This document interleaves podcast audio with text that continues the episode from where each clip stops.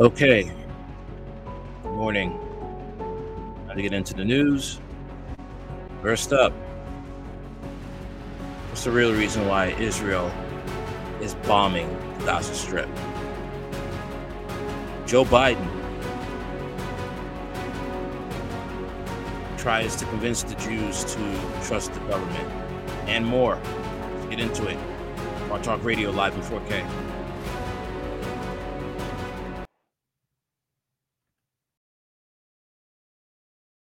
It is happening. A few weeks ago, right before this war in Gaza ignites, Netanyahu goes to the United Nations General Assembly and he holds up this map. Fair use, by the way. And declares his plan for a new Middle East. And people are going, what, what is this stupid line this guy's drawing with a red marker?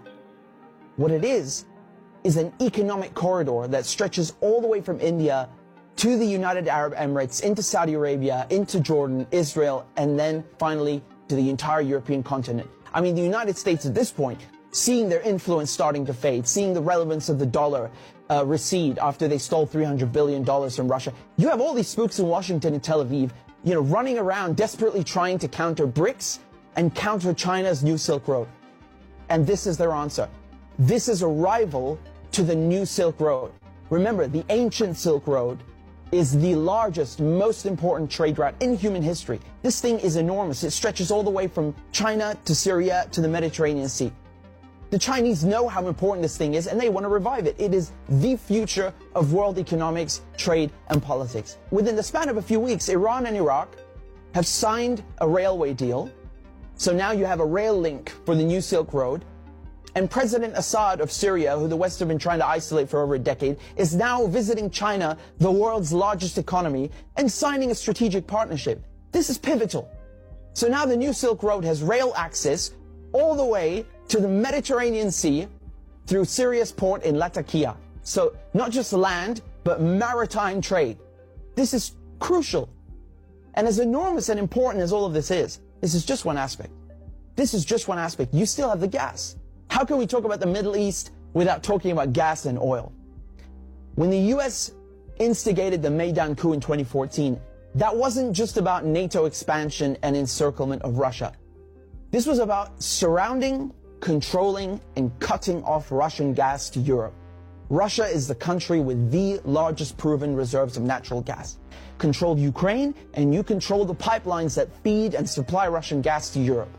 For decades, you've had U.S. politicians, Republican and Democrat, from every administration, openly saying on camera, "We don't want Nord Stream." There will be uh, we there will be no longer a Nord Stream two. We we will bring an end to it. You want to.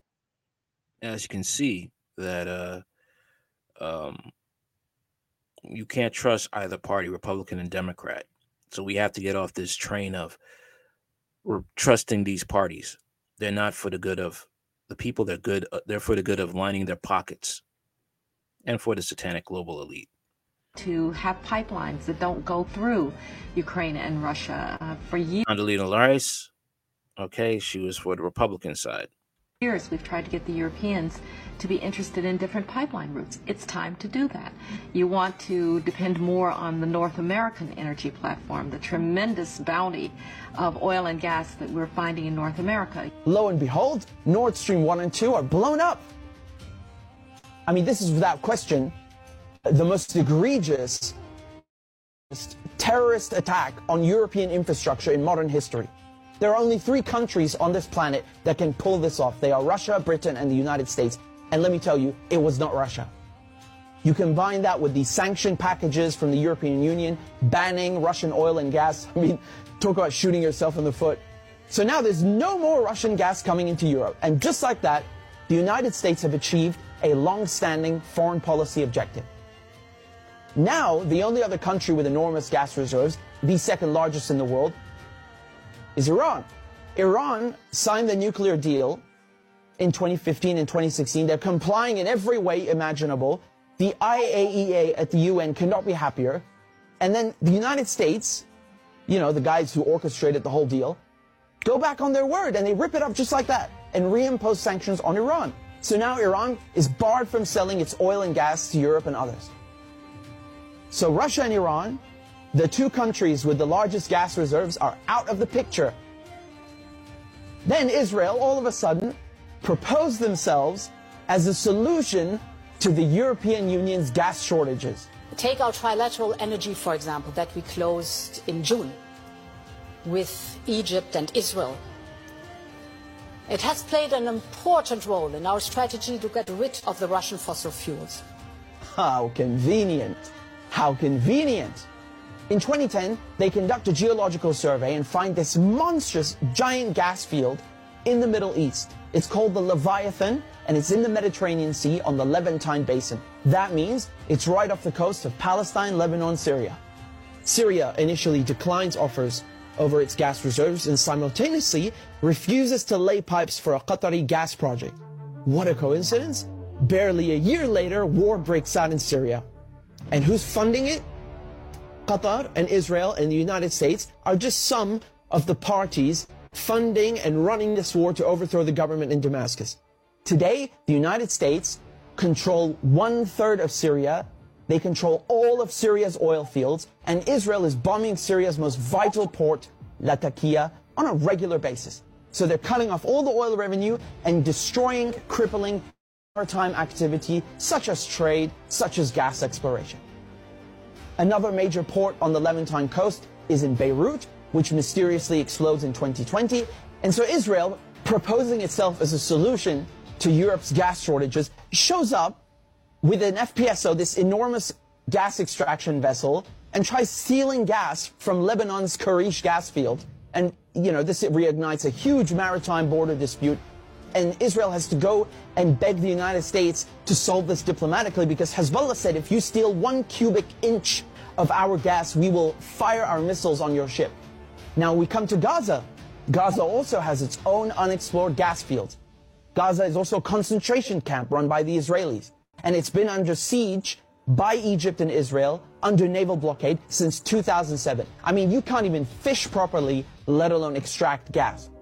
And so now, the Lebanese, the Syrian, the Palestinian ports, they're all out of action, and the only working port left in the coast is the Israeli port on Haifa. I mean, how convenient. As you can see, Israel Israel is not a victim here. uh, wow, this is this this is wild, man. This this is insane because uh, people are always saying like, you know, oh, you know, Israel's the victim, support Israel. You know, this I, I can't support Israel. You find out all this information, you know, you can't you, you can't support it. How could you support a country like this? How can you?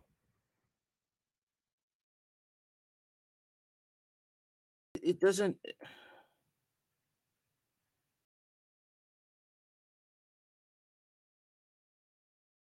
you how how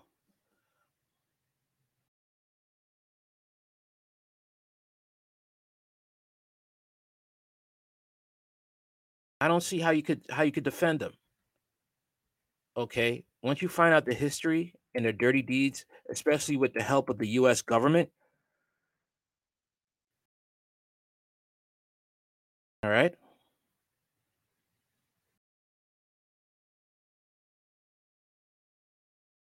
I don't see how that. I, I don't.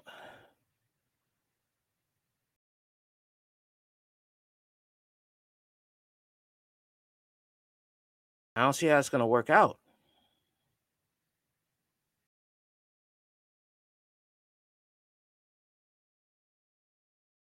I mean, it's the same thing like Ukraine.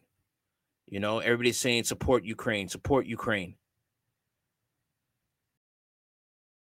How am I supporting? How, how could I support Ukraine when you find out about the child trafficking, the um, August harvesting, pro neo-Nazi, okay, stance, and you have Azov Battalion, a neo-Nazi organization within the Ukrainian military. How could how could you stand for Ukraine? You can't.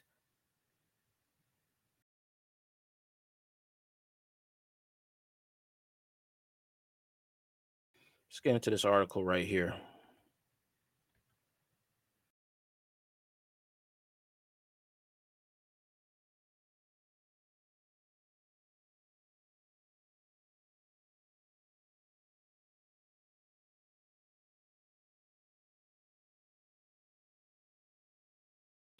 Massive oil and gas reserves discovered under Gaza. Israel grants diplomatic licenses, development licenses.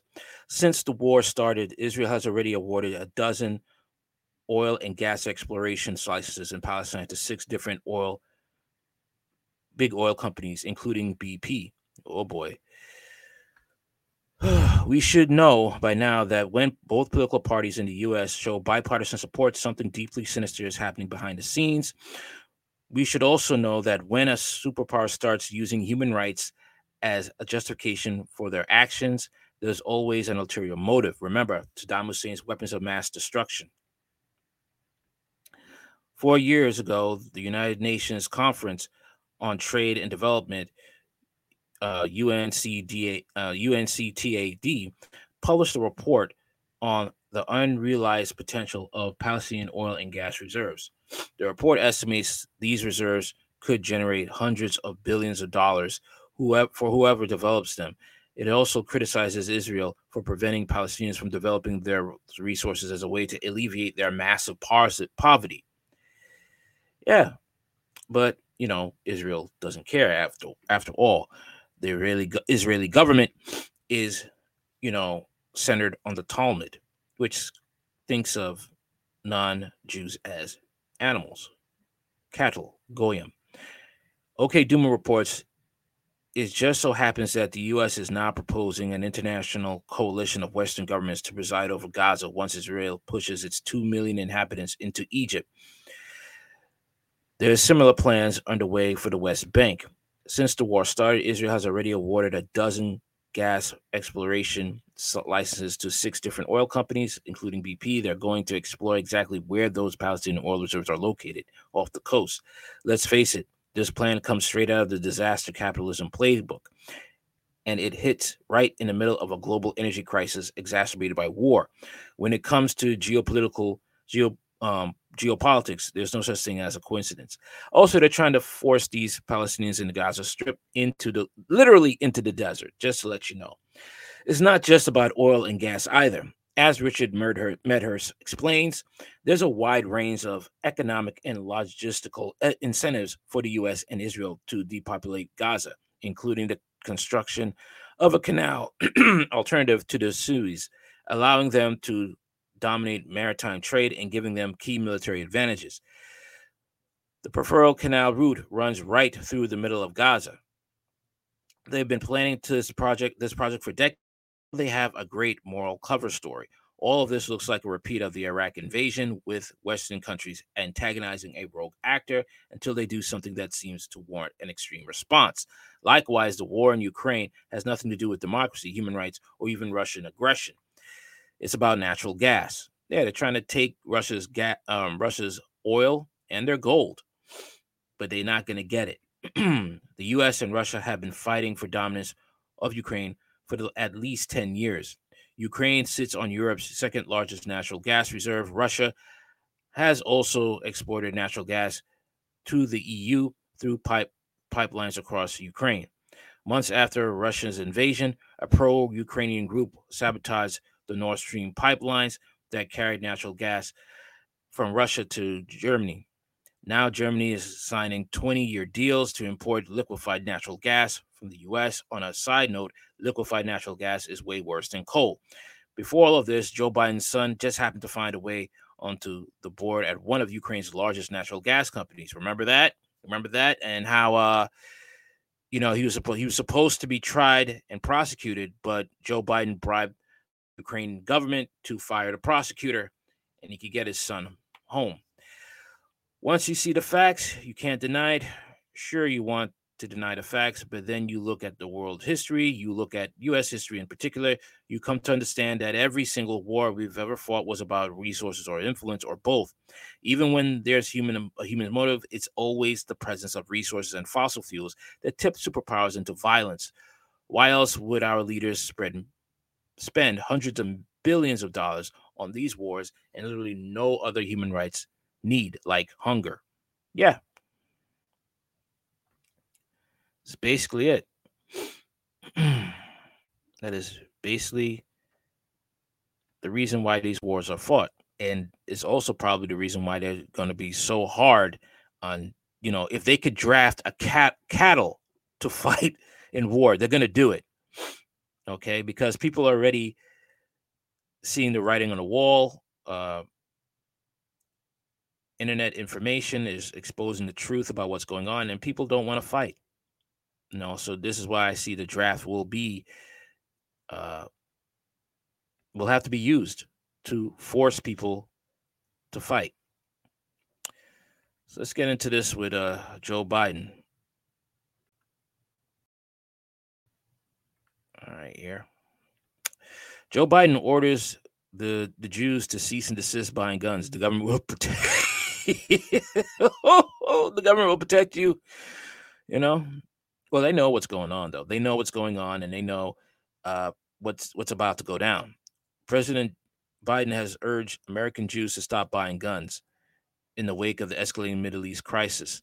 According to reports, Jewish families in Southern California, I'm sorry, are now arming themselves for the first time in U.S. history, especially after FBI Director Chris Wray raised the alarm over the imminent threat of Iranian sleeper cells in America. Gun sales in America surge amid a war in the Middle East. Gun shop owners say concerns fueled by the conflict have led to a surge in sales, with many Jewish people arming themselves for the first time.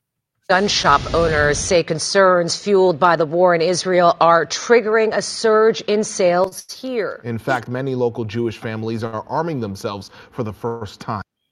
Black people, law abiding black people, take notes and start arming yourselves as well because um, there are sleeper cells here. Okay. Um, they're not telling you all the information. As you know, mainstream media is not going to give you all the information because if they did, they couldn't control you. So better start arming yourselves, better start stocking up on food and water. Okay. Because it's happening. You have these little skirmishes here, here and there in America. Um, a little boy lost his life because his Jewish landlord uh, thought it was a good idea to stab him and his mother. Okay. The mother and the little boy were Palestinian. It is so sad. But once again, that Talmud is brain has brainwashed uh, the Jewish people, and I don't, I don't, I don't hate Jewish people. I don't. Okay, and not all Jews are like that, but I'm telling you, the fact of that Talmud and this war, uh, the reason why they are fighting the way they are, the reason why the Jews are treating the Palestinians is because of that Talmud teaching, the Talmudic teachings above non Jews are animals. Uh, you could hurt uh, and molest, cheat, lie, and steal from uh, non Jews, calling them animals. Okay. You could look up the Talmud for yourself. You could also look into what uh, uh, a person by the name of uh, Ted Pike, who is stand up against Christian Zionism and, uh, you know, let's just say, just put it frankly, the uh, synagogue of Satan. Uh, the, read that Talmud and you will see for yourself what's going on. Okay, do research into history and you'll see why. It's basically it's Jewish supremacy.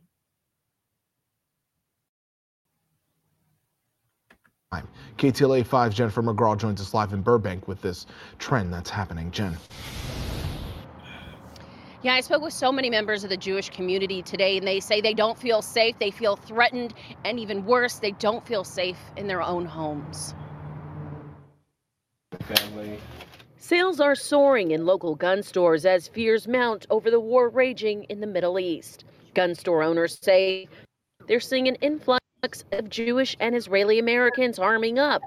They're the next target here at home. The idea that people can go to door to door, terrorists can go door to door with impunity and not face armed resistance is it's something difficult to process, especially as an American.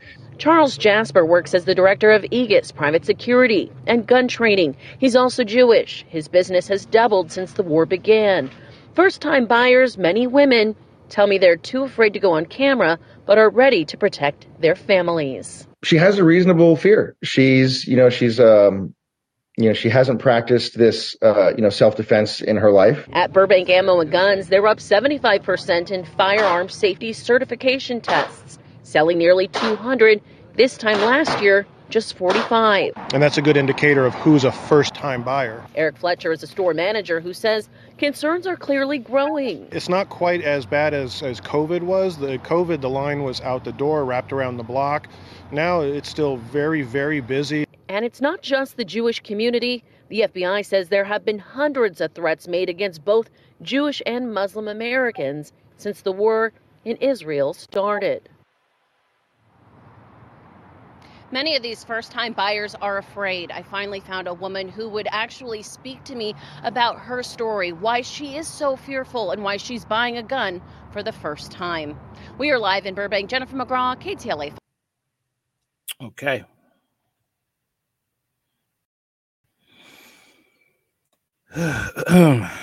On the opposite side of American gun salesmen are not are noting a similar upward trend as one Georgia outlet has experienced a whopping 30% in increase in sales.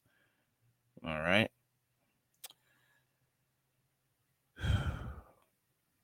InfoWars reports reminded the Second Amendment isn't about weapon type or caliber or hunting. It's about protecting American citizens from a tyrannical government.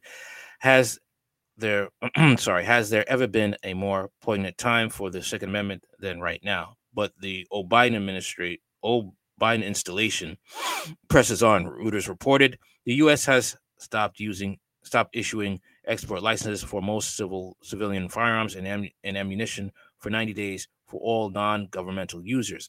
The Commerce Department said on Friday, citing national security and foreign policy interests, and that the risk of firearms being diverted to entities or activities that promote regional instability, violate human rights, or fuel criminal activities. Exporters can continue to submit license requests during the pause, but they will be held without action until the pause is lifted. The Commerce Department declined to comment beyond the posting on its website.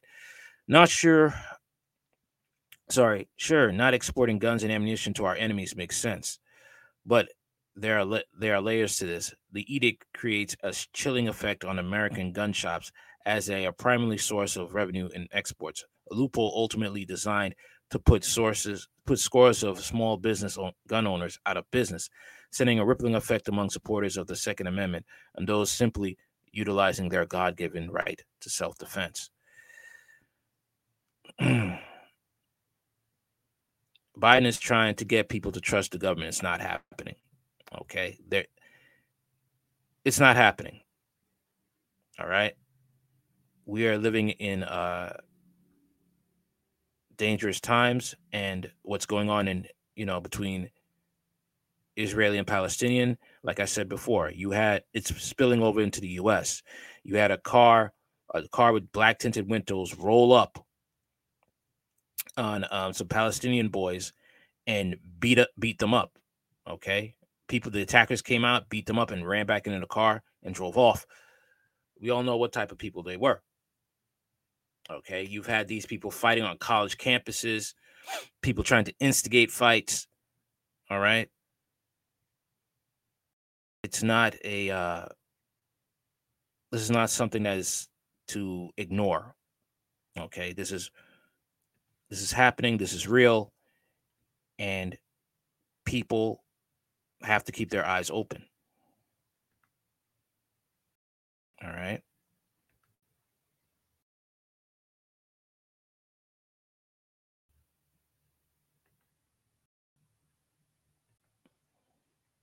People don't like to hear what I got to say about it, but it's the truth. Let's hear what's going on. Sky News, fair use. Who has family in Cal News is with us. Hi. You heard Hi. from them? Uh, well, yeah, just this morning. Uh, but as you know, um, the connection is on and off. Uh, the Israelis turn off, turn on, the, turn on and off the connection. Um, the internal sort of communication, also the communication with the outside world. Um, whatever they want to do, whatever they want to do. Um, so yeah, so it's so luckily we heard back from them uh, this morning, but it's it's been very difficult to uh, to know what's going on there. What them. are they telling you? Well, desperate. They're clinging to life literally by a thread. Uh, at any point, at any minute, anyone could be killed. They are in the south of the Gaza Valley, the area that is supposedly to be, you know, safer. That's where the Israelis told people to move to, but they're still striking in Khan Yunis, Rafah, in the south of the Gaza Valley, everywhere nonstop. They the few days ago, and even actually yesterday, yesterday they, they bombed um, a bakery uh, in the Gaza city. Um, a few days ago, they did the same thing in Khan Yunis when people are queuing to get bread. Um, things are bad as it, as it is. There's no fuel in these bakeries, so they can't really produce any bread. And if there's anything, people are queuing for hours. And then to top that, all, all of that, they, they bombed the bakeries. So death is everywhere like uniform, uniformly, uniformly distributed across the whole Gaza Strip. And literally, there's no place safe to go. And, and all these talks about, you know, move to this place, this will be safer, it's all nonsense. And I hope it's clear to everyone that the Israelis are targeting everyone and everywhere. No one is safe. Who, who, who's responsible, Salim? Is it Israel or is it Hamas's actions on the 7th of October? Well, I think if you want to ask these questions, we have to uh, be open minded to think about what's this all about? Like, how did this all start? Did it start on the 7th of October? I, I don't think so.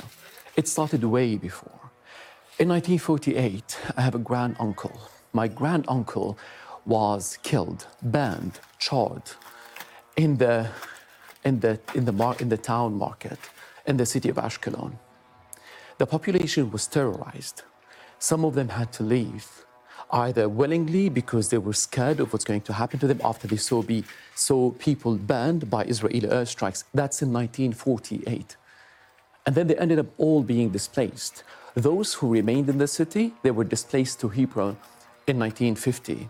My family is from Ashkelon. So that was well before Hamas even existed. Like, and if we want to talk about the death toll, 230 or 40 Palestinians were killed in the West Bank only, where there's no Hamas. So I think it's pretty. There's there's there's many issues with with your question, uh, because we really need to consider what's this conflict about. The Israelis, the, the Palestinians have been killed and murdered for years, and no one is asking the question why. Thousands of Palestinians were killed over the past few years. And what was the reason? Who was responsible for that then? What is your family going to do? Do they want to stay where they are but have peace? Or do, are they heading to the border to try to get out of the country at least? What do you mean have peace? So, can, so that they can live in have a ceasefire, so live in relative peace compared to bombs landing.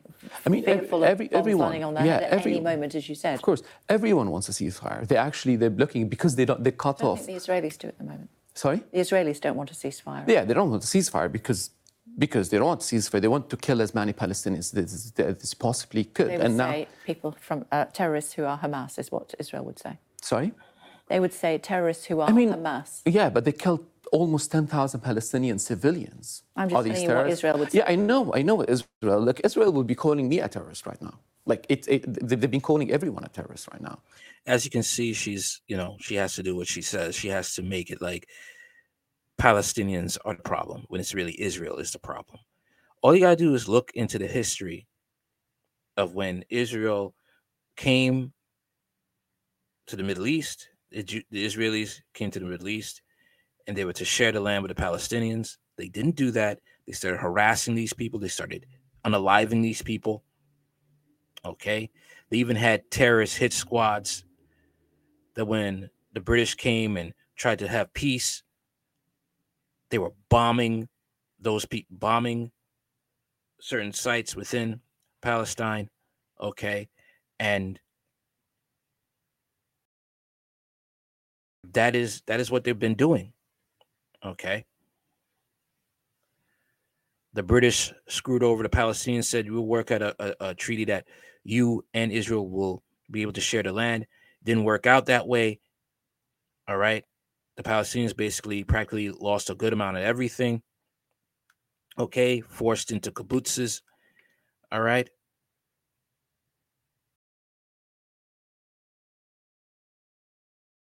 It is really a sad, a sad story. When you know the truth, it's like I can't support Israel. And for some reason, when you say that, they make it like you hate Jews. No, I don't hate Jews. I see right, there's right, and there's wrong. Wrong is wrong, right is right. Okay. That's the issue. And unfortunately, it's the same playbook when it comes to Ukraine. Everybody's like, you know, you talk about Ukraine and tell the truth, you're canceled. You talk about Israel and you tell the truth, you're canceled. And that's because the Israeli government controls the mainstream media. All right. You dare speak out, you're anti Semitic. Same thing with Ukraine. You speak out against Ukraine, you're a uh, um, what is it? Uh, I forgot what they said. Russian propagandist. Something on that note. But you're anti-Semitic if you dare speak out about Israel, even when they need to be called out. Like the, the Israeli prime minister, they called the Palestinians in Gaza the Amalek. The Amalek is, is like he was invoking the Bible. And in the Bible, it says to kill the Amalek and to spare no one, to slay the children, the women, the animals. That's a genocidal call they're making on live TV. That is so. The Israelis again would call me a terrorist. They would call anyone a terrorist. It's, the Israelis sound very much like Mormons, and you know, uh, blacks are cursed. If you're born with black skin, you're cursed. They're making them, you know, they're making the the uh, Palestinians, you know, they're demonizing them. All right, it's really sad. It's sad that the once oppressed is now becoming the oppressor.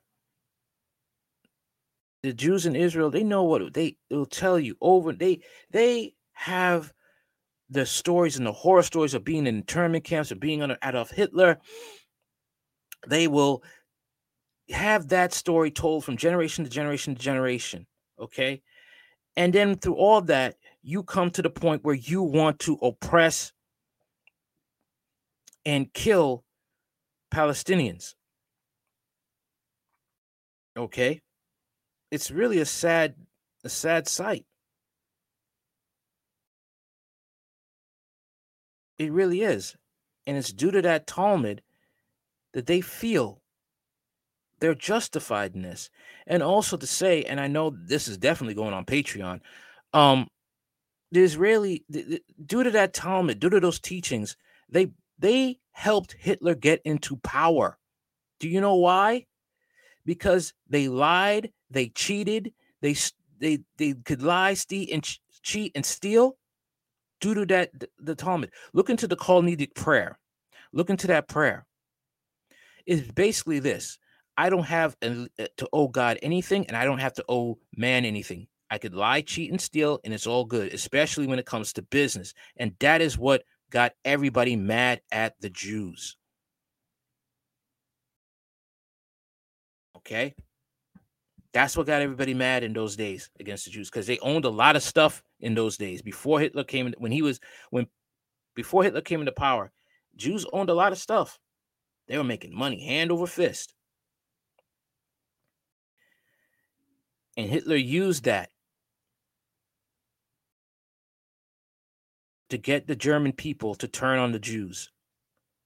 And the Jews were doing a lot of shady deals and shady business practices, and people got tired of it. So, yes, I will say that they had a hand in their own demise.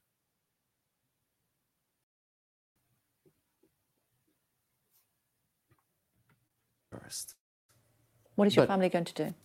I don't know what they're going to do, to be honest. They are, they can't leave for, multi- well, logistically, they can't leave because the border is closed. The border is when when when when when Egypt tried to open the border a few days, well, a few weeks ago, uh, it was it was stru- struck multiple times by uh, um, uh, by the by Israel.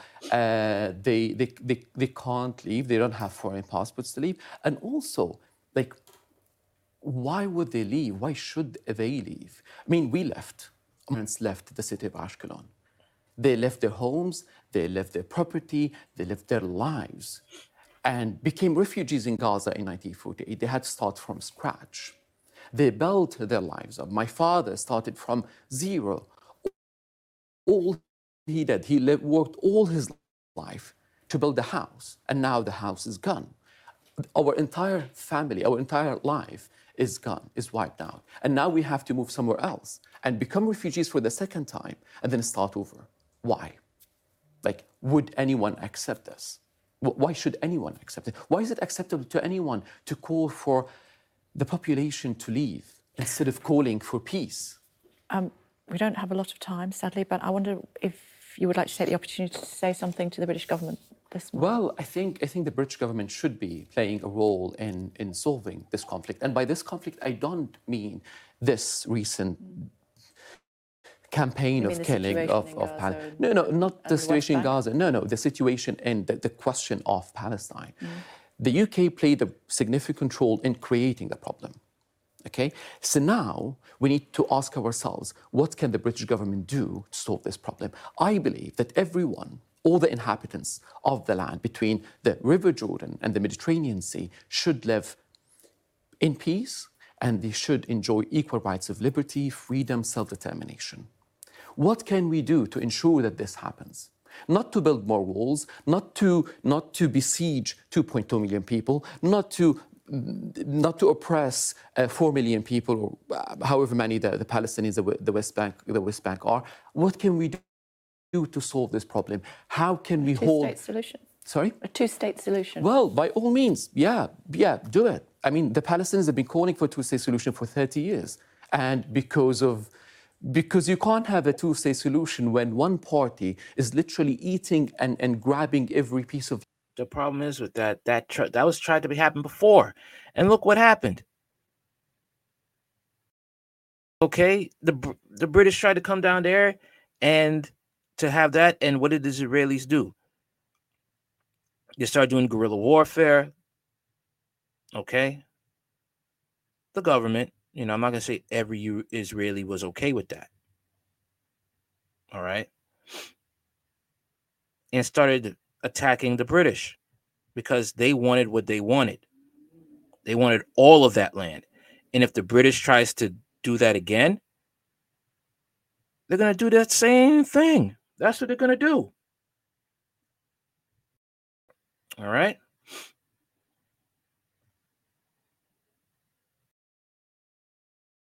It's a sad state of affairs, but I don't. The, the Palestinians are best to arm themselves and that's it. Arm themselves and protect their land. But they're going to need help. They're going to need help from Russia. They're going to need help from China. They're going to need help from everybody that is against Israel. Asking the British for help is not a is not a good thing. It's not it's not a uh, it's not a smart idea. That's what I will say. All right, next.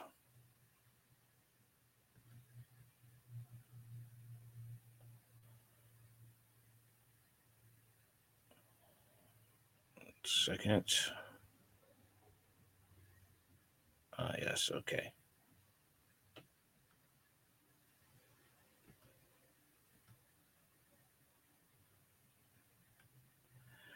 And this is what's going on. Like I said, it's really trying to make everybody pro Israel, just like they're trying to make everybody,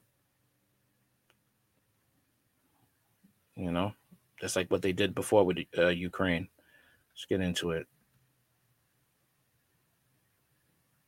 Now, police in the UK have arrested a man in front of his distraught wife who's battling cancer, allegedly because he showed disapproval of Palestinian flags flying all the way along his local high street. Let's have a look. The reasons why we took it is on the 17th of the 10th of 2023 on Bethnal Green Road at 10.04. You, you witnesses say. Okay. Um, yeah. I'm sorry, you know, basically, you know, you criticize Israel, you criticize Palestine. People are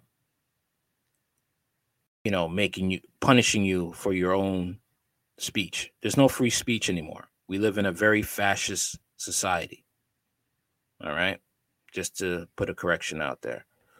Obviously, people, why are they're over here, etc., we let them into our country, etc. So, you? Yeah, okay. So, you? Fighters on the television. Say that. Take him. Disgusting. He's a disgusting. Absolute. I'm a stage four cancer. Just madness, gentlemen, really. We've seen the most uh, horrific abuses uh, happening in the streets, not just uh, hate speech, uh, people attacked, uh, posters torn down, property damage, all sorts of unlawful behaviour that the cops have just watched on without action.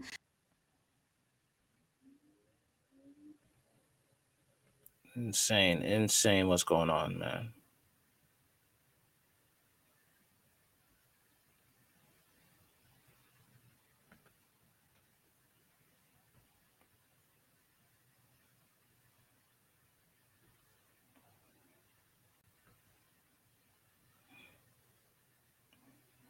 This is what it is, man. This is what it is. British police arrest man for saying offensive things about Hamas. British police arrest a man in his home early this week for making offensive comments about the terrorist group Hamas. Disturbing footage posted on social media shows the terrifying one police arrested a man for speaking out against terrorism.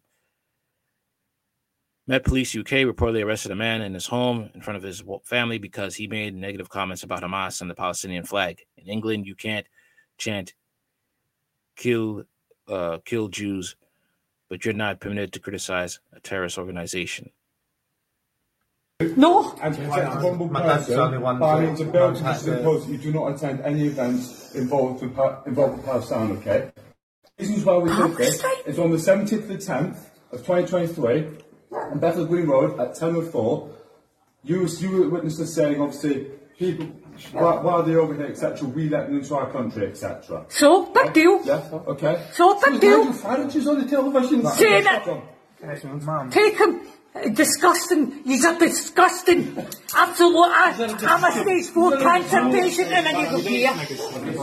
Make a scene of shoes. The shoes is making a scene. You're arresting him because he said something in his previous about Hamas, a terrorist organisation. You haven't been round the block. You don't know what you're talking about. John, have a custody. Did you hear that? What? Yeah, all those Palestinian flags in Bethnal Green Road. And it disgusting. It absolutely disgusting. Why didn't you stop them, John? Why didn't you stop them down? John, you're trying to explain something to me, okay? The terrorist. Oh, don't. Just make my son. Don't. No anything sharp on it? Do you nothing in my pockets? Oh yeah, actually I do. I do. What have you got? I have. Um, I have work, uh, working equipment. I have. Yeah, work two Stanleys. In your pocket at the moment. Yes. Okay. Yeah. Yes. I've got Stanleys in my pocket. Okay. Right. You've got them in your pocket, okay? What me, man? What, okay. No, I want to see how many cops are outside. Yeah, I want. Could you let me back? Sorry, I can't. I can go where I like. No, you can't go to the office. No, I'm not going to him. I'm going outside. Hey, take, take it, take it down. Just take it down. Let them do what they're doing. They're just doing their job. It's not their fault. I know it's not their fault to get okay. It's just. health conditions? Yeah, he has. What, what conditions? Health conditions. Do you have any medication at all? Yeah. Yes. What, med- what medication you got? Let's, let's have it very, very clear. We have the freedom of speech. If we want to be against Palestine, we will be. Well, I'm definitely against this, man. I'm definitely against people being censored for free speech. Okay, unless that speech is about like uh um commit uh, encouraging hate crimes, I am against free speech. I'm, I'm so, sorry. I am against. Uh, I am against going against free speech. All right. Once again, unless it's going, unless it's encouraging hate crimes, free speech should be should be said okay and we should know what people think when they say things okay because that will give us the honest the ability to make an honest decision about that person whether to no longer watch their content or no longer associate with that person. People should be allowed to say what they want within reason and within reason. Like once again, I'll say it again for a third time, as long as you're not encouraging hate crimes. Okay. We should be allowed to know what people think. And we can make an honest assessment about them. If that's a problem, that's your problem. I didn't even want to this time of night. And give, give people a fright all because you say, all because you a comment about Palestine. It's, it's absolutely disgusting what's going on in this country. It was actually on GB News. It was on GB News. Exactly. It was on GB News. I can't believe these guys. This is disgusting. Absolutely. Oh my God. I can't take any of this. I see all that. You need, to, you need to stop all that, yeah? That's, oh, you need to stop all that. Yeah, yeah, I know. I know. This is your, this is your freedom.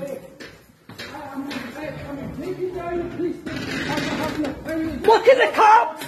Look at the cops!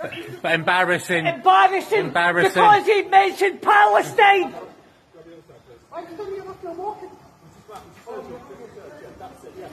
Look at this. Uh-uh. Look at this. Yeah.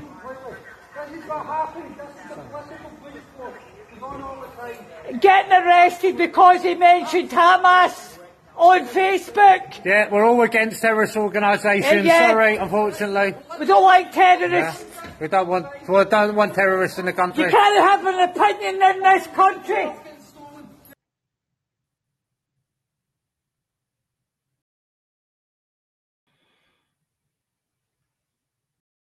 All right.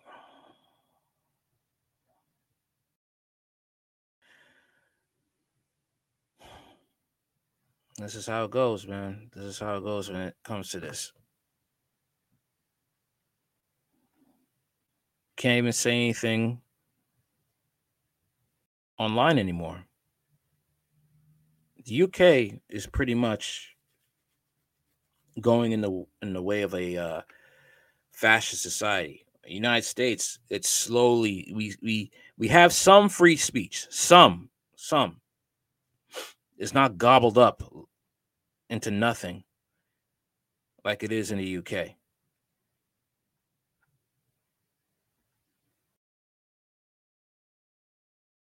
All right, moving on.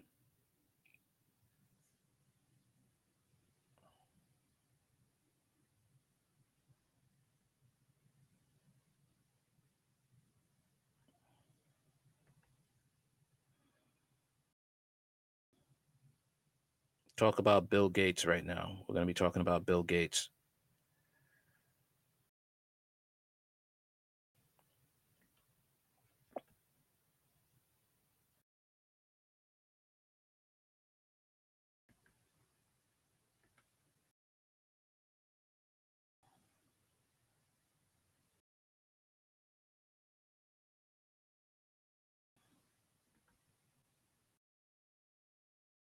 He lost his marriage due to his friendship with convicted paedophile Jeffrey Epstein, but he's about to lose a whole lot more. According to investigators, who revealed the globalist billionaire is about to be thrown under the bus and prosecuted on child rape charges. Gates isn't the only global elite facing charges. A whole host of household names, including members of the US House and Senate, are under blackmail after they were caught in child sex honeypots overseas. We, we have right. the House of Rep- we have the House of Representatives right now is totally, completely broken, and yeah. they're totally owned by the corporate uh, lobbyists and, frankly, by the globalists who own many of these people because they've been compromised by by uh, on their some of these what they call Codel trips overseas, where th- these uh, members of uh, of uh, both the House and the Senate get compromised by sleeping with children and they mm-hmm. and they're and they and they compromise. And these are real things. These are very real things. They or they get they they uh, they get them caught up in in the world of uh, of big big bucks. It's worth remembering that Mike Flynn was fired by the Trump transition by Mike Pence because Pence had a problem with Flynn's tweet about paedophiles that exist in positions of power within the government. Flynn says the Epstein client list simply must see the light of day. This is the Republican Party this is the you know, there's the one supposed to be talking about law and order and you know piety and righteousness, but you fired Michael, um, Mr. Flynn, because he talked about pedophiles in positions of power in government. Why? Hmm. Because Epstein's influence in DC runs much deeper than people are willing to admit. How did Kamala Harris, who was completely unqualified for the role of vice president, rise to the second highest office in the land? Did it have anything to do with her friendship with Jeffrey Epstein and Ghislaine Maxwell? In 2012, there was simply no excuse for socializing with Ghislaine Maxwell and the convicted paedophile Jeffrey Epstein unless, of course, you're an aspiring politician willing to do anything, and I mean anything, to get to the top. According to Flynn, a huge percentage of the US House and Senate are compromised paedophiles, shamelessly serving the globalist cause, because the elites have blackmail material on them that they simply can never allow to see the light of day. Is this why the swamp are so desperate to stop the client list from seeing the light of day? Epstein's little black book revealed that it's not just politicians who are compromised in the worst possible way titans of industry, and globalist elites, including Bill Gates, feature prominently. James Comey's daughter is fighting to stop a judge from releasing Epstein's client list. Federal prosecutors in the Southern District of New York, including James Comey's daughter, Maureen Comey, have formally requested that a judge keep Jeffrey Epstein's top secret client list under lock and key. What? Hmm. But we already knew that when Melinda Gates divorced her husband because he wouldn't break off his creepy friendship with a convicted paedophile with his island full of underage sex slaves. I did not like uh, that he'd had meetings with Jeffrey Epstein, no. Mm-hmm. Mm-hmm. And you made that clear to him? I made that clear to him. Any of the questions remaining about what Bill's relationship there was, those are for Bill to answer. Okay. But I made it very clear how I felt about him. Mm-hmm. He was abhorrent. He was evil personified. I had nightmares about it afterwards. Make no mistake, the people are waking up and demanding justice all around the world, and the global elite are feeling the heat. Earlier this week, a brave man asked Hillary Clinton if she could explain why her husband Bill visited Epstein's Little St. James Island, better known as Pedophile Island, 26 times. Rather than receiving a standing ovation for asking the question, the liberal audience booed and the man was physically dragged out of the venue by Hillary's goons. Then you want somebody who's going to get up every day. Hey, Hillary, why'd your husband visit Epstein Island 26 times?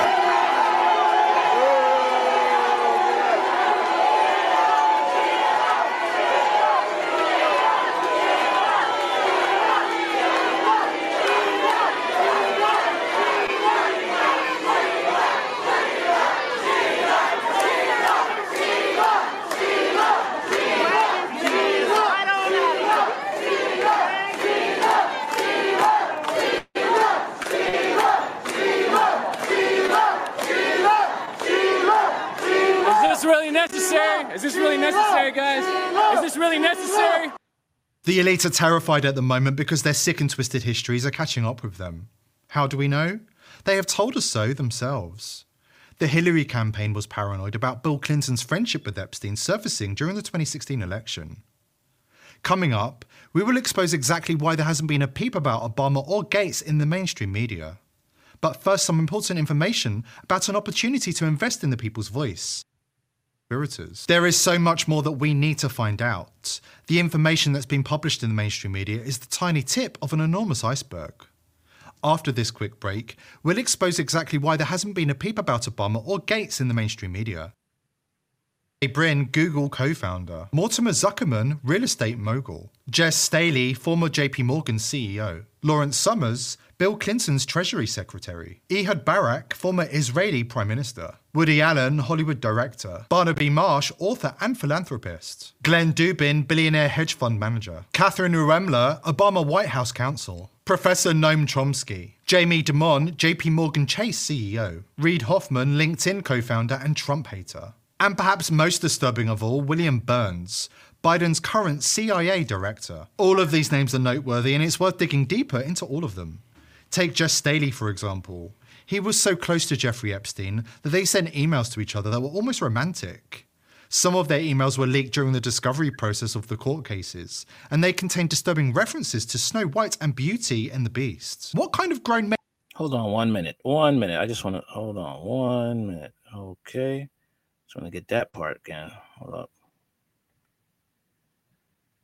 Firm list of elites in Epstein's orbit that we know about from the discovery process of the cases earlier this year. This doesn't mean that the elites are 100% clients and co conspirators in Epstein's worst crimes, but these people were close to him, socializing with him, and doing business with him. These are the elites we know for sure were in Epstein's ring. Tom Pritzker, Hyatt Hotels chairman, Sergey Brin, Google. There's been a lot of dirt on the Pritzkers. A lot co founder, Mortimer Zuckerman, real estate mogul, Jes Staley, former JP Morgan CEO, Lawrence Summers, Bill Clinton's Treasury Secretary, Ehud Barak, former Israeli Prime Minister, Woody Allen, Hollywood director, Barnaby Marsh, author and philanthropist, Glenn Dubin, billionaire hedge fund manager, Catherine Ruemmler, Obama White House counsel, Professor Noam Chomsky, Jamie Dimon, JP Morgan Chase CEO, Reid Hoffman, LinkedIn co founder and Trump hater, and perhaps most disturbing of all, William Burns, Biden's current CIA director. All of these names are noteworthy, and it's worth digging deeper into all of them. Take Jes Staley, for example. He was so close to Jeffrey Epstein that they sent emails to each other that were almost romantic. Some of their emails were leaked during the discovery process of the court cases, and they contained disturbing references to Snow White and Beauty and the Beast. What kind of grown men send each other regular emails discussing Snow White and Beauty and the Beast? Epstein and Daly clearly weren't really talking about the Disney films in these emails. We know that paedophiles use secret code words to discuss their crimes. The People's Voice broke the news in 2016 that John Podesta's emails, published by WikiLeaks, contained paedophile code words. According to the FBI, pizza is code word for young girls, hot dogs for young boys. Pedophiles use food related words including pizza, hot dogs, and walnut sauce, among others, when discussing things that are clearly not really about. This is disgusting. Just take a look at what's being said here. I'll give one second for you to look at this, then I'm moving on because this is sick. It's clear that the Snow White references in the emails between Daley and Epstein are code words. We don't know what the code words mean, but we're guessing that has something to do with child sex trafficking. Then there's Tom Pritzker, the chairman of Hyatt Hotels, who was also very close with Jeffrey Epstein. He was listed in Epstein's little black book as numero uno, or number one. He was clearly very important to Jeffrey Epstein. So, what do we know about Pritzker? He has previously been accused of sexual assault. This came out in the lawsuit between Maxwell and Epstein victim Virginia Giuffre. He is also the cousin of Illinois Governor J.B. Pritzker, and like the rest of his family, Tom is obsessed with pushing the trans agenda on children. They not only fund many different organizations that not only push the agenda, they also encourage the mutilation of children's genitals at a very young age. Perhaps most disturbing of all is the fact that current CIA Director William Burns had three meetings with Jeffrey Epstein when he was Obama's Deputy Secretary of State, a full eight years after Epstein had been convicted of child sex crimes, as the Wall Street Journal revealed earlier this year. Burns and Epstein first met in Washington prior to Burns visiting Epstein at his Manhattan townhouse according to a trove of leaked documents that include Epstein's schedules, which were not contained in Epstein's little black book of contacts or flight logs. In 2014, there was simply no excuse for meeting multiple times with a convicted paedophile. But it gets even worse. Obama's personal White House attorney, Catherine Ruemmler, also had dozens of secret meetings with Epstein, none of which were disclosed at the time or explained by the Obama White House. If the mainstream media won't do their job and report on real news, then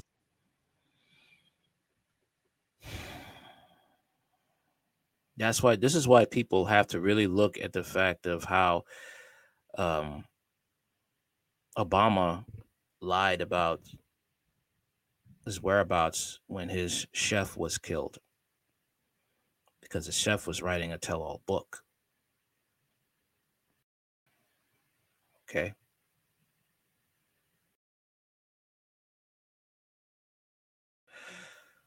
But let's talk about someone else who's had may not have hung out with Jeffrey Epstein. right? But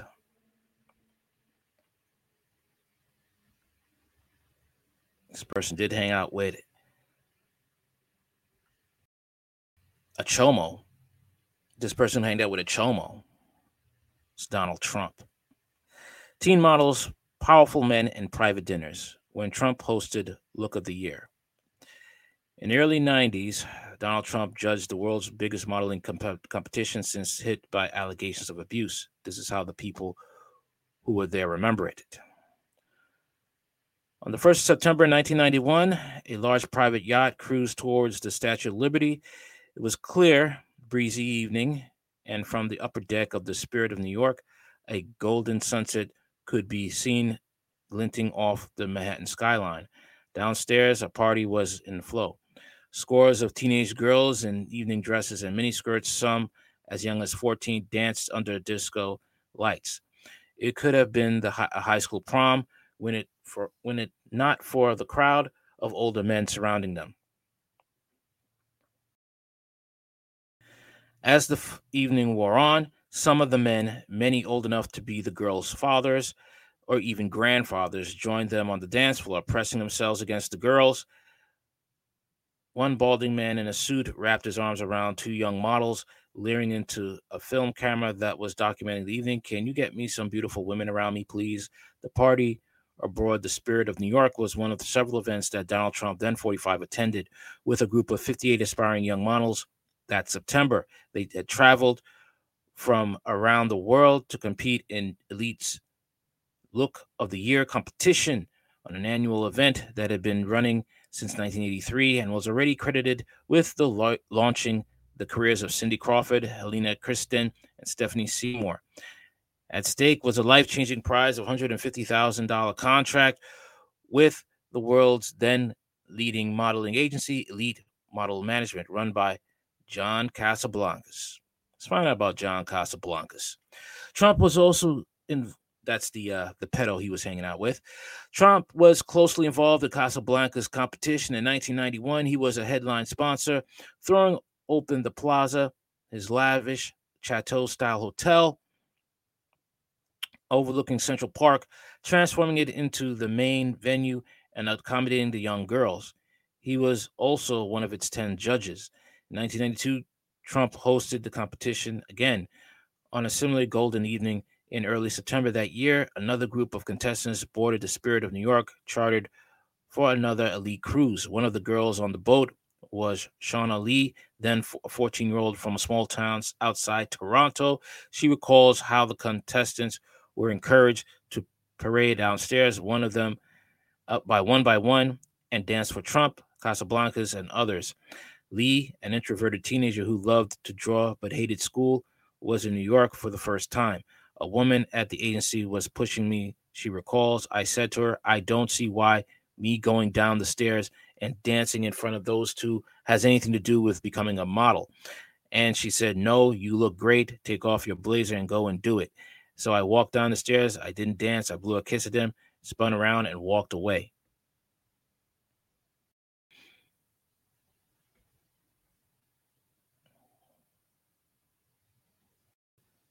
Another contestant who was 15 at the time also remembered being asked to walk for Trump, Casablancas, and other men on the boat in September of 1992. She says an organizer told her that if she refused, she would be excluded from the competition. I knew it in my gut. It wasn't right. She calls this wasn't being judged or part of the competition, it was for their entertainment. While Elite's official brochure stated that the contestants were aged between 14 and 24, all of those the Guardian has spoken to competing in both years were aged between 14 and 19. Some had come to New York with parents or chaperones in tow. Others were alone. Many were away from their families for the first time. For them, the stakes were high and the pressure to impress the judges great. As Casablancas had warned them at the outset of the competition in a scene recorded by TV cameras, you're going to be judged, constantly judged. In 1992 and 19, 1991 and 1992, the elite contestant was filmed for a 60 minute glossy television special featuring interviews and behind the scenes footage and later screened on Fox, an early foray in reality TV. Casablancas was a powerful figure in the industry, and to many of the new crop of would be supermodels, this seemed to be an opportunity too good to miss. Three decades on, a very different picture of the competition is beginning to emerge. Over this last six months, The Guardian has spoken to several dozen former Look of the Year contestants, as well as industry insiders, and obtained 12 hours of previously unseen behind the scenes footage. The stories we have heard suggest that Casablancas and some of the men in the orbit used the contestants to engage in sexual relationships with vulnerable young models. Some of these allegations amount to sexual harassment, abuse, or exploitation of teenage girls. Others are more accurately described as rape. Wow. No such allegations have been leveled against Trump, who at the time was dating Marla Maples, the woman who in the 1993 be- in 1993 became his second wife. But his close involvement in the contest raises questions for the president. Did he know that Casablancas and others were sleeping with with contestants? Why would a man in his 40s, whose main business was real estate development, want to host a beauty pageant for teenage girls? Journalists have scored almost every corner of the 45th president's life, but his friendship with Casablancas and his involvement in the Look of the Year in 1991 and 1992 has been largely overlooked. Yet the competition is more than a footage in the Donald Trump story. In time, it would prove to be the foundation of his of his pivot into reality TV. He even married a former Look of the Year contestant, the current First Lady Melania Trump. Narrowly missed out on a trip to New York in 1992 after coming second in a Slovenian heat. When John Casablancas arrived in New York in 1977, age 35, he quickly caused a stir, branded as the snatcher for poaching models from rivals for um, from rivals for his elite model man- management agency. He gained a reputation as a ruthless operator, handsome and charismatic, the son of a former Balenciaga model and a wealthy Spanish banker. He formed the agency that became elite in Paris in the late 20s. In his late 20s, within years of setting up shop in New York, Casablancas was generating millions of dollars in revenue each year and ushering in the era of the supermodel. Glamorous friends flocked to elite parties in fashionable clubs like Studio 54. It's not clear how Casablancas first met Trump, but according to several former models, who encountered him during the 1980s, the businessman became a regular at his parties. With the opening of Trump Tower on New York's Fifth Avenue in 1983 and the acquisition of the Mar-a-Lago Resort in Florida in 1985, Trump had gained the reputation of a high-flying playboy in his own right. In 1987, he published The Art of the Deal, and a flurry of publicly followed publicity followed. He sits atop of three billion empire, proclaimed the Washington Post and seems to have a Midas touch. It was perhaps unsurprising that Trump, a New York celebrity who liked to date beautiful women, should come to know the city's best known model agent. Trump was good with PR, and that was something John liked, says Jeremy Brooks, who now runs System, a modeling agency he, he co founded with Casablancas in 2009. Good or negative press was all good to Trump. Patty Owen, an Elle and Cosmopolitan cover star, recalls seeing Trump at elite parties as far back as 1982. He would always be at the bar. That's where he would stay, and that's where all the new models would hang out. She, she says, Whenever I saw him, I was always like, why does John have to invite him? Barbara Pilling, also then an elite model, told us Trump asked her out for dinner in the summer of 1989 at the industry soiree. She recalls Trump asking how old she was. I said 17. He said, That's just great. You're not too old, not too young. 40 you're 40 something year old year old man and you um speaking to the guardian four former elite models say that in the late 80s or early 90s when they were teenagers the agency required them to attend par- private dinners with Trump, Casablancas, and sometimes other men. One was Shauna Love, an Australian model who was 16 when she when she came to New York for the first time in the summer of 1991. Recalling a dinner she attended, she says it was presented as our duty as models at the agency. Wasn't an invitation. It was like you have to go and do this. She says the dinner the dinner she attended at which 10 or 15 models were present, was served at a long table in a private area of an upmarket restaurant. I was at one end with John, and Trump was at the other end, surrounded by other girls.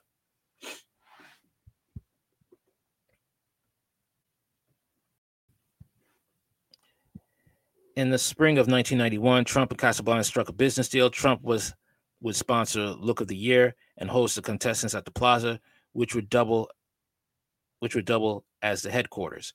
At the time, Trump faced significant financial pressures and close to filing for Chapter 11 bankruptcy, but it didn't seem to deter him. In the newly unearthed behind-the-scenes footage of Look of the Year 1991, Trump was Trump makes a series of appearances along Casablancas, whom he describes as my friend John. One point, Casablancas reveals how he and Trump struck their business partnership. I prepared for a long meeting with Donald Trump to explain to him why this was going to be a great success. Casablancas tells the crowd, in fact, I hadn't finished my third sentence, and he said, I love the idea, let's do it. Trump now disputes being friends with Casablancas. The president's representatives told The Guardian that he denies it in the strongest possible terms. Trump, they said, hardly knew him, spent very little time with him, and knew very little about him. Ooh, the lies. Ah, oh, man, the lies. Stacy Wilkes had never been anywhere like the New York Plaza when she arrived at Trump's hotel with another contestant in September of 1991.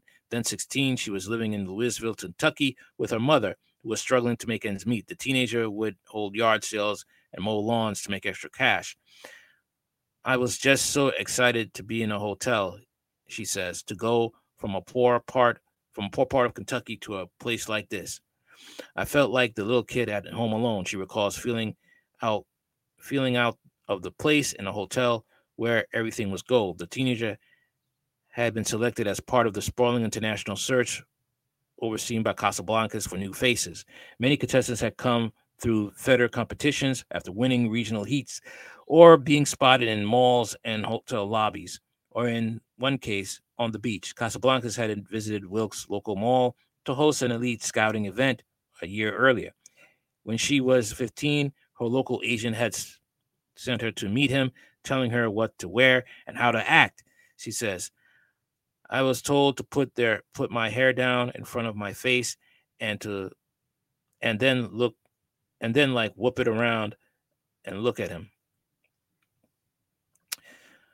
One year later, Wilkes among those who met at the airport by a scrum of photographers and whisked into limousines, a supermodel welcome.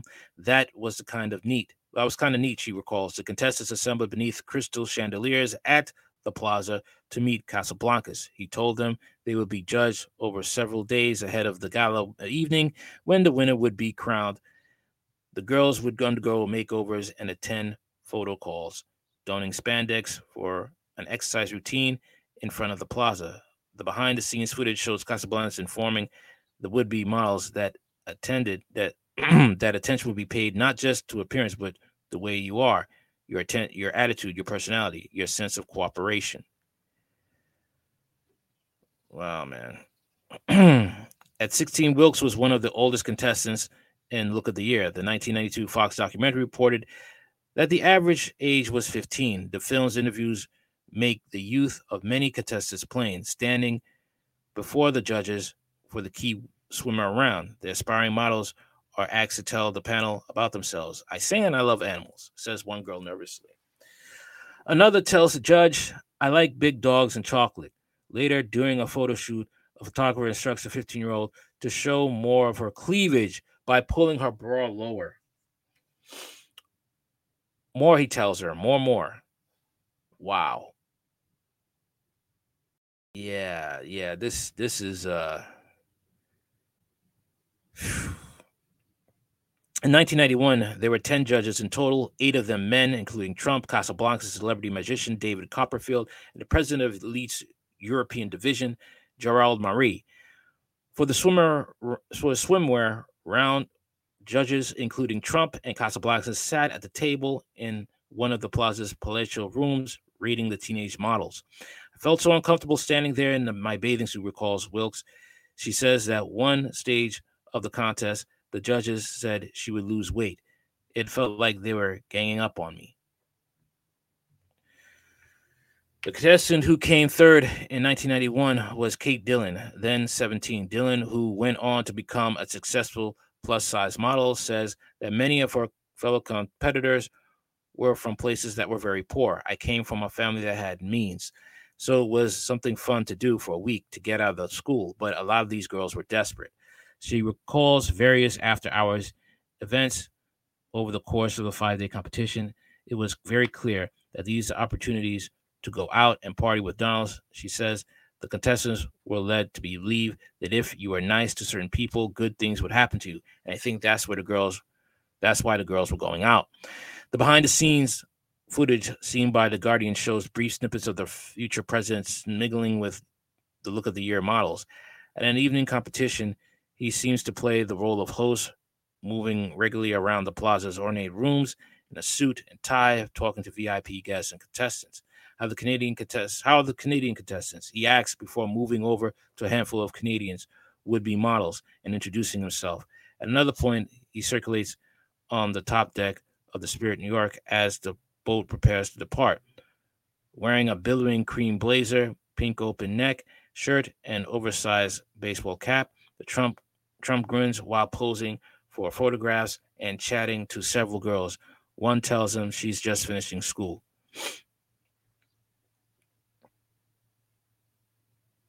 Some former contestants recalls him being there as they got dressed for the events. Every time we changed, it was like Trump could be Trump would find a reason to come backstage, Wilkes says.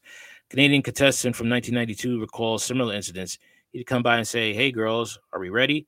She says, I remember thinking, What have I got myself into? Trump denies in the strongest possible terms behaving inappropriately with any look of the year contestants. He represents, his representatives say he was not aware of any predatory environment at the time. Others, however, observed a disturbing side to the contest. Ohad Alman, a young reporter for a magazine in Tel Aviv, was sent to cover it in 1991 and 1992.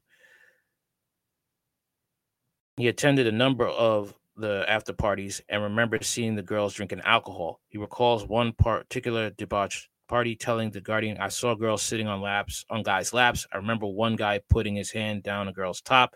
I remember thinking they were younger than me and I was 17, going 18. The legal drinking age is 21 in the US. Others who were present recall underage models being served alcohol at the contest. Trump's representatives say he did not provide alcohol to the contestants or encourage any models, whether below the drinking age or not, to drink alcohol, stressing he does not drink alcohol and does not encourage others to do so.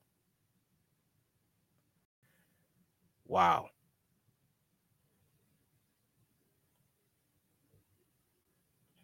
In the final of the 1991 competition was a glittering black tie gala in the Plaza's ballroom. Casablancas and supermodel Naomi Campbell presented as 10 finalists went through a series of costume changes, walking across the stage decorated with columns of sunflowers. Trump sat on the front row alongside a roster of celebrities. His nine year old daughter, Ivanka, perched on his knee. Ingrid Seynhaeve, an 18 year old from Belgium, um, for Belgium was crowned the winner. As the evening drew close, Serenity was surrounded by photographers.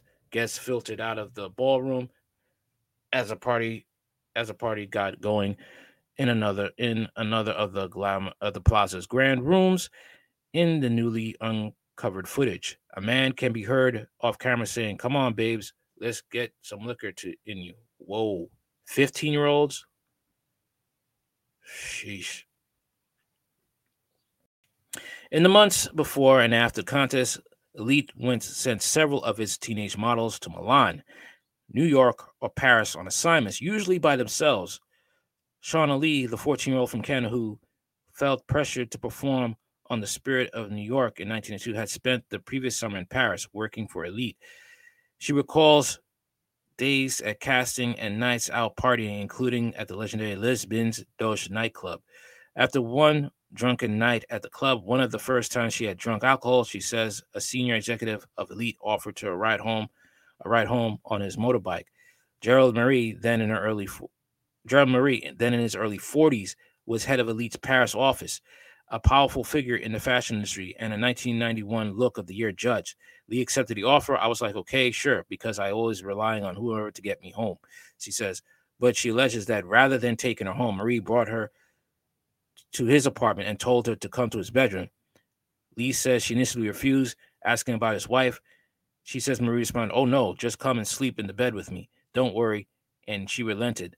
I don't know. I just went. Oh my God. Wow. Lee says the Me Too movement has emboldened her to talk about what about what happened next. It was first her first sexual experience. I just froze. She says, I didn't really I didn't really know what to do.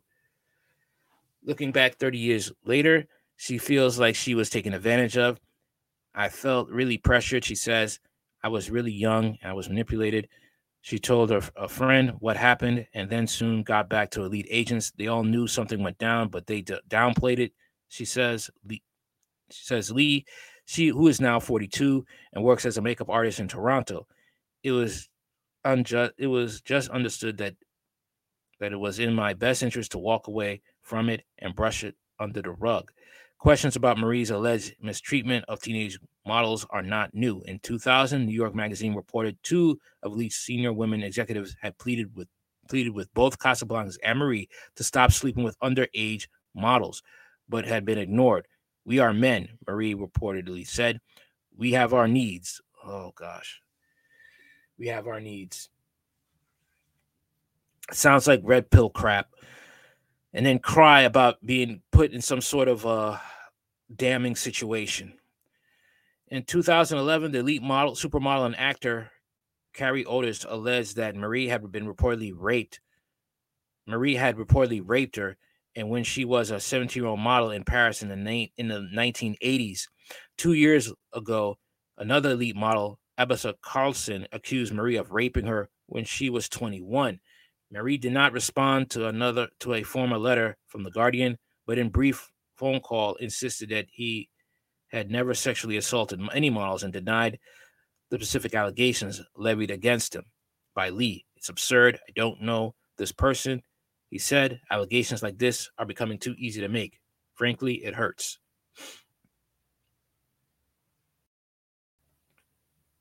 All right. So I'll leave a link in the description box. This is a really a long article. And that's about it. All right, I'm done. Um, I'm on YouTube, Hard Talk Radio live in 4K. Uh, I'm on Spotify, Hard Talk Radio live in 4K. Uh, Rumble, Radical Thought.